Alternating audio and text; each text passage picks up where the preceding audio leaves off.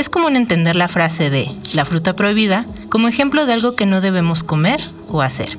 Y esto es gracias a la Biblia, en la cual nos explican que Adán y Eva perdieron el paraíso debido a que comieron un fruto que justamente se les indicó que no debían. Pero bueno, centrándonos en la actualidad, sabemos que en realidad sí existen frutos prohibidos para su consumo, y no solo frutos, sino también vegetales, panes, mermeladas y un sinfín de alimentos debido a las consecuencias sobre nuestra salud que podrían ser muy graves. Hola, mi nombre es Cristabel López, colaboradora del colectivo Motus, y en esta ocasión les voy a platicar de las micotoxinas, sustancias tóxicas producidas por los hongos en los alimentos.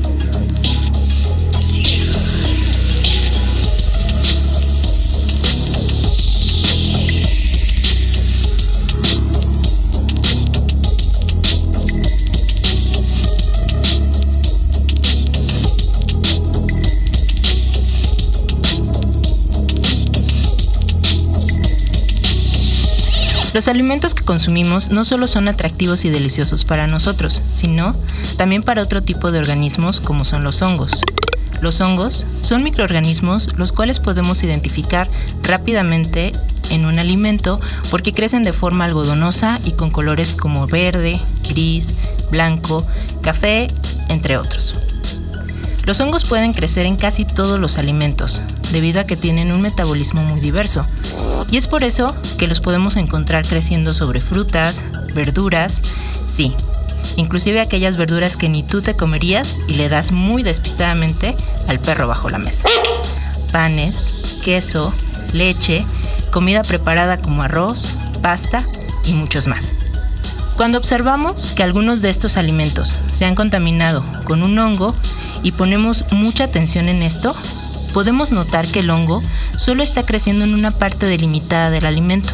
Sin embargo, debido a la forma de su crecimiento, la parte que notamos creciendo sobre el fruto, la mermelada o el arroz es solo una parte de él, la otra está en el interior del alimento. Esto es parecido a cuando vamos por la calle y vemos un árbol.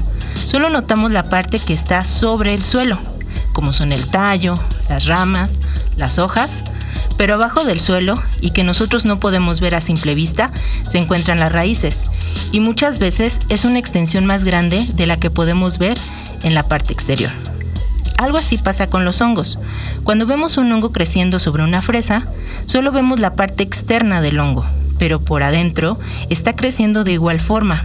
Incluso, este crecimiento interno es diferente al exterior tanto que a veces no podemos notar a simple vista el hongo. Debido a que no podemos ver lo que crece hacia adentro del alimento, no podemos saber qué tanto se ha contaminado y muchas veces se toma la decisión de solo quitar del alimento esa parte que vemos con el hongo creciendo en el exterior. Pero al final estamos poniendo en riesgo nuestra salud al consumir este tipo de alimento y esto sí que podría ser un fruto prohibido. Pero se estarán preguntando, ¿por qué no puedo consumir un alimento que tiene creciendo un hongo? La respuesta son las micotoxinas. Estos son compuestos producidos por el hongo durante su crecimiento en el alimento y las cuales generan una respuesta tóxica cuando son consumidas por animales o por humanos.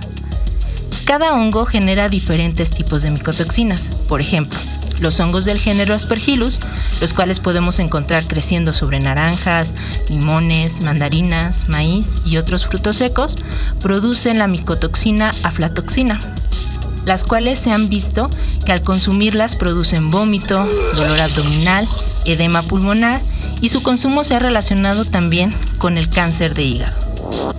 Y ahora se preguntarán, entonces, ¿cómo puedo evitar que mi comida se contamine por hongos? El Departamento de Agricultura de los Estados Unidos, USDA por sus siglas en inglés, menciona en su página oficial algunas medidas que debemos tomar en cuenta para evitar este tipo de contaminaciones en los alimentos. Lo primero es que al comprar los alimentos revisemos bien que no se observe algún tipo de crecimiento de hongos. En las frutas y verduras hay que revisar principalmente los tallos y que no muestren heridas o partes blandas.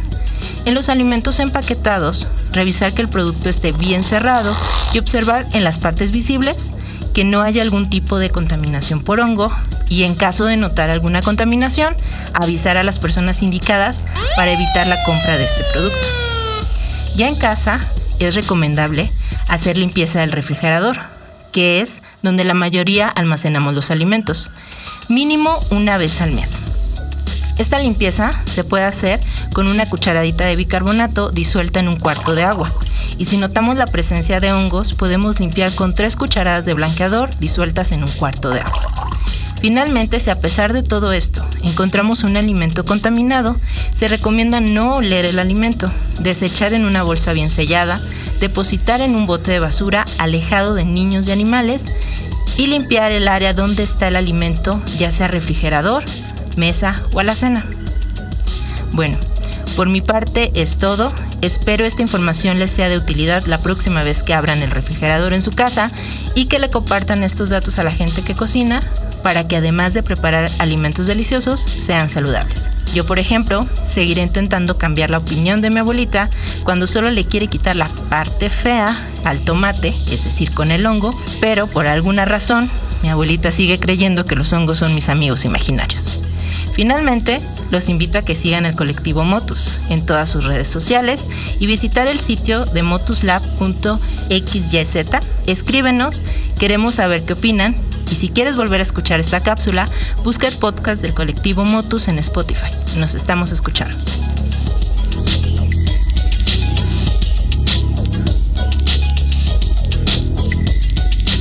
Motus.